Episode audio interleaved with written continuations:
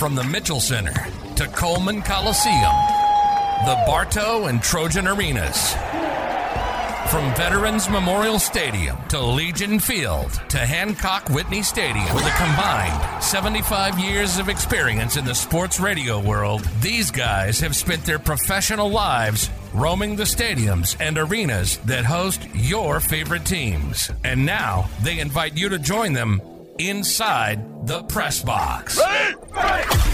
Get ready for Chris Stewart, Throws it out. Norris left alone. Corner three. Bottom. Red. Smoking hot. JD Byers, Three step drop, steps up, looks, swatted down, set! Down he goes! Mike Grace, Curveball right back up the middle. They'll wave out it around third base. Slides into the dogs have won it. And the broadcasters, journalists, coaches, and game changers making today's news. They're all here inside the press box. Welcome to the Press Box Podcast. For my partners, Chris Stewart and JD Byers, I'm Mike Grace. What you're about to hear is just a slice of our Press Box radio show, heard on great stations across Alabama and online 24 7 at PressBoxRadio.com. The show is our way of sharing with you the access we enjoy to a group of friends and colleagues who, like us, have the honor of working with and around the teams and the sports we all love. Today's guest is the head coach for the men's basketball program at the University of South Alabama. Jaguars head coach Richie Riley joined us. Chris Stewart started the conversation with a little six degrees of separation question. Coach, we never met, but I, I I'm looking at your bio, and I'm seeing some places that that we've both been or had interaction. Uh, you know, I could go to the go the UAB route with you, and I and I would love to hear kind of what you took from your experience in Birmingham that helps you with this job at at uh, at South Alabama. But I'm going to guess I'm the only media guy outside the state of Kentucky that's brought up the name Happy Osborne to you. you you certainly are. How do you know? How do you know Hap? I co- I was the play-by-play guy at Birmingham Southern for eight years when BS and got to call a national championship for Duane Reboul's team in 1995. And we were always at the NAIA tournament in, in Tulsa and knew about Georgetown because they were they were a great program at Georgetown College now, not for our listeners, not uh, not the Hoyas, but uh, Georgetown College and Happy Osborne, man, that that's a heck of a basketball program, and that's kind of where you you cut your teeth a little bit, wasn't it? Getting started in coaching.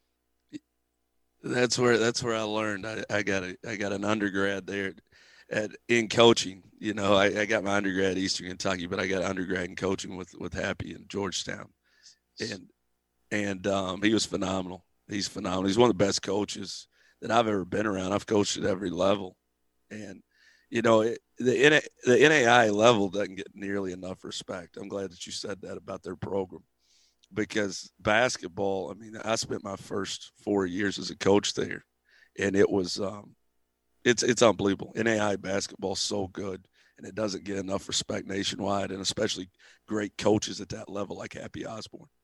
Jaguar head basketball coach Richie Riley with us. Speaking of, um, you know, coaching trees, et cetera, and experience, uh, coach uh, or uh, teacher versus pupil was last weekend. Now, Coastal Carolina swept you guys coach at their place and came right back as a big favorite. They were leading conference categories galore, plus national statistics in the top five, top three, and others. You guys swept the Chanticleers under a guy who also gave you one of your first jobs, Cliff Ellis, a legendary coach in his own right. Had to feel good to get uh, notch two wins against him. Yeah, anytime I can beat coach, it's it's a heck of a, a heck of a day, especially a weekend sweep.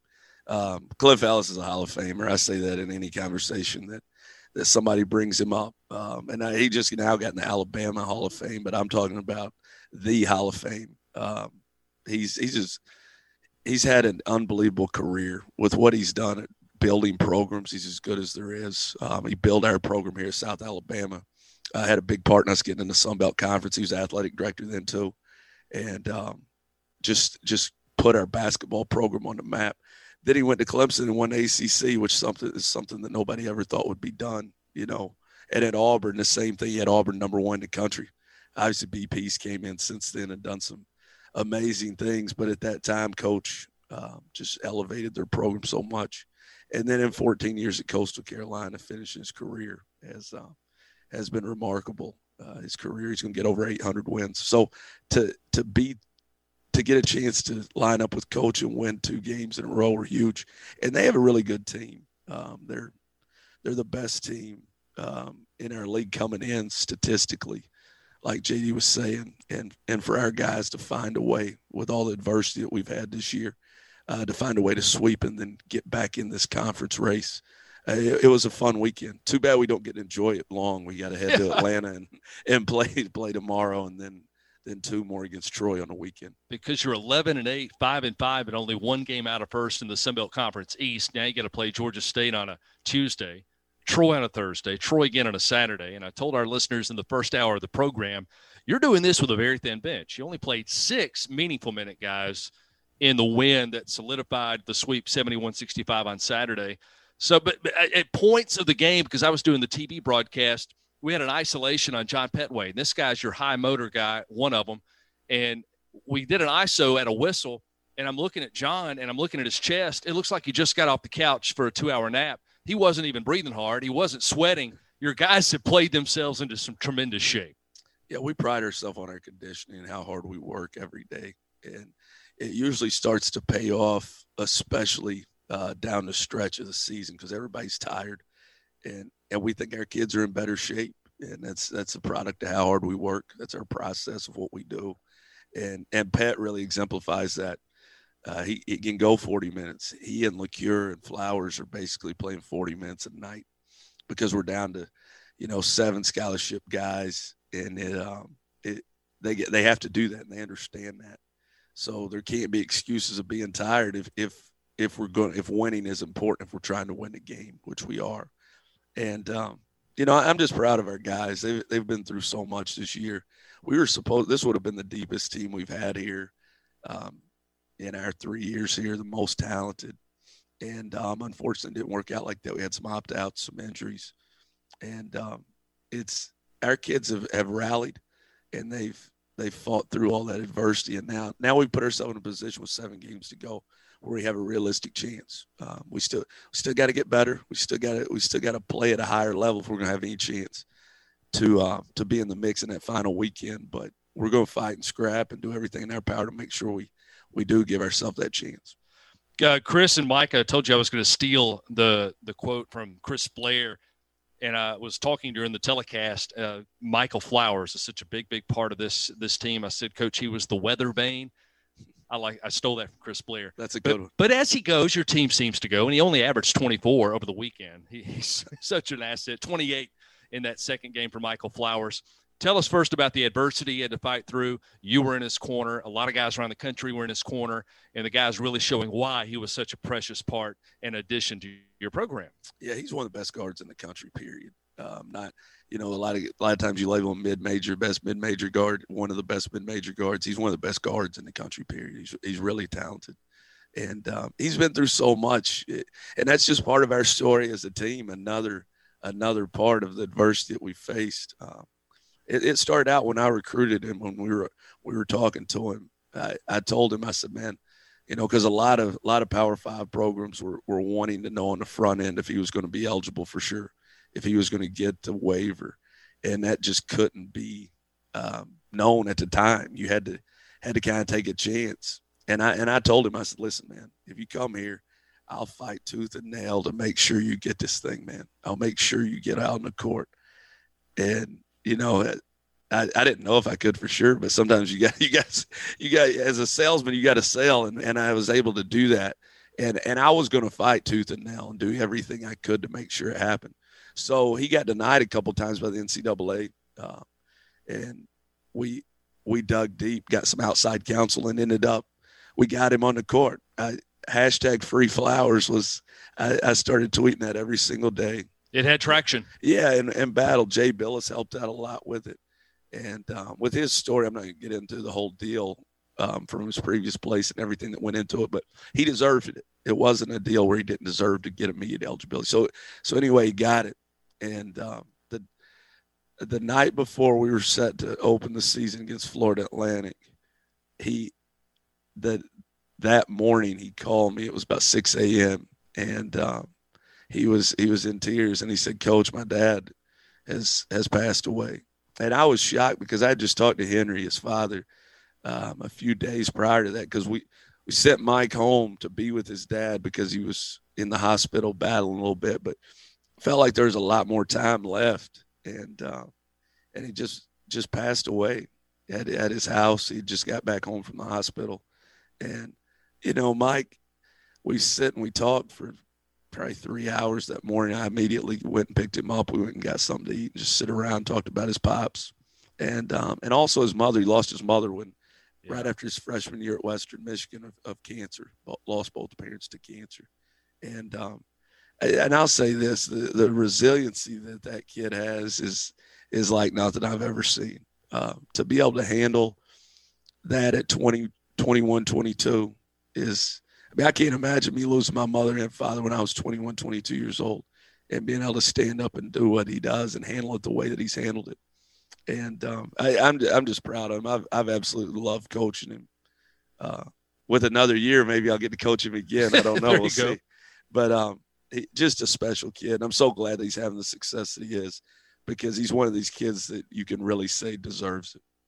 Richie Riley's the head coach of the South Alabama Jaguars. I'm Chris Stewart, along with the voice of the Jags, JD Byers, and Mike Grace as well. And coach, back on, on something between the lines in terms of what you do. I, you know, I follow Alabama and, and Nate Oats plays a lot of five out, no, nobody in. Uh, they'll refer to it occasionally as positionless basketball. That's kind of what you guys do as well. Explain that and, and where that is in the game of college basketball right now and the flexibility that it does give you as a coach. Yeah, it's it's a great question. It's a trend. It's a trend that it's kind of it's not only at the college level but at the NBA level. The days of the back to the basket post guys just is kind of becoming extinct. It's very rare. Um, you know, it, it's very rare, and and I love skilled guys. Um, and and I say position. Some people don't like to call it positionless. They say that there are position. You know, positionless to me, defining that means that you got five guys out there that are all capable of of dribbling it, handling it, putting it on the deck. Right. They can shoot it and they can pass it. That's uh, we're not saying that every guy. You know, I know Nate Oats is not saying that Alex Reese is going to be the point guard, and but, I'm not saying that Jamal West is. Right, but you but it could be a, a guy you think of as your five who is at the point of of what the position normally is when the offensive set begins. That's what you're kind of getting to. No, no question. We want to space the floor, and I think that's where the game's going. And you know, speaking of Nate, they do a tremendous job with it. Um, and you want to space the floor and have to be able to do that. You got to have guys that can really shoot the basketball, and again, they can deck it and attack you, and can be really good decision makers passing the ball. And um, I think that's the wave of, of how you play. And these these kids are so much different than they used to be because they work on skill development all the time. I think in, in basketball, we've some kids have lost the competitive fight of the days uh, of old a little bit because they work on skill so much. When I was growing up, you play three on three or five on five in a park and you lose, you wouldn't get to play for two hours. Yeah. You know, now these guys are, they all have trainers. They're constantly working on their game. And I think that's why we've seen a trend of, of six nine, six ten guys that can step out and shoot it, they can handle it, and it allows you to play that way. And um, we try to recruit to that. We want guys that play the four and the five for us to be able to shoot it and, and handle it. And I think Nate Nate does that too. And it just makes you dangerous, man. When you can space the floor like that and can really shoot it, and then you complement yourself with the size to defend too.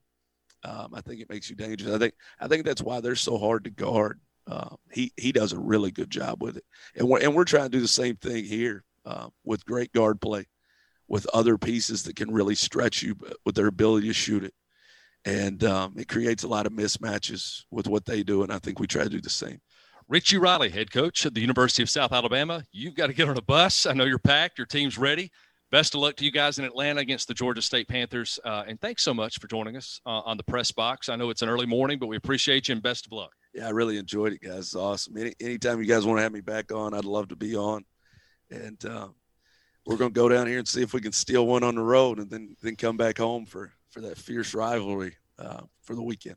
I, I, I we got to get you back because I want to hear you talk about Hawaii Pacific for crying out loud. I, I want to know how smart you are. I'm going to guess. Just look at your bio. You were a single man. You went to Hawaii Pacific. You coached for a year. You enjoyed it. You recruited. and you got heck out. Started a family. Is that right? I, I enjoy. I, I could do a whole segment on Hawaii Pacific. Good. Uh, I want that. You know, I want to hear that. Know, before I sign off, those jokers are only paying me eight thousand dollars a year to live out there. So I, yeah. I, had to I had to get out of there. I was going to go for completely broke. I ran a credit card up just to survive. So and, and I think wrecked or ran a, uh, the other coach's car. Yes, your first yeah, day on the job. I, hey, we'll, that's a story for another. We'll day. do a it's whole great. segment on Hawaii Pacific one day, guys. I'd love to come on. Perfect. That, that would be way more entertaining than listening to me talk about basketball. So I'll I'll come on and, and we'll do that soon. Okay. Awesome. Love it. All right, fellas. Thanks for having me on. Richie Riley, head coach for the men's basketball program at the University of South Alabama, and our guest here on the Pressbox Podcast. To find our daily radio show, just visit PressboxRadio.com. Check the affiliates page there to find the station nearest you, the episodes page to hear the show on demand, or simply press the listen button to hear the Pressbox anytime, 24 7. On social media, we're Pressbox Radio 1. That's Pressbox Radio and the number one. And we'd love to hear from you. So shoot us an email anytime at the guys at PressboxRadio.com. Simply the guys at PressboxRadio.com. Until next time, for my partners Chris Stewart and JD Byers, I'm Mike Grace, thanking you for joining us here inside the Press Box.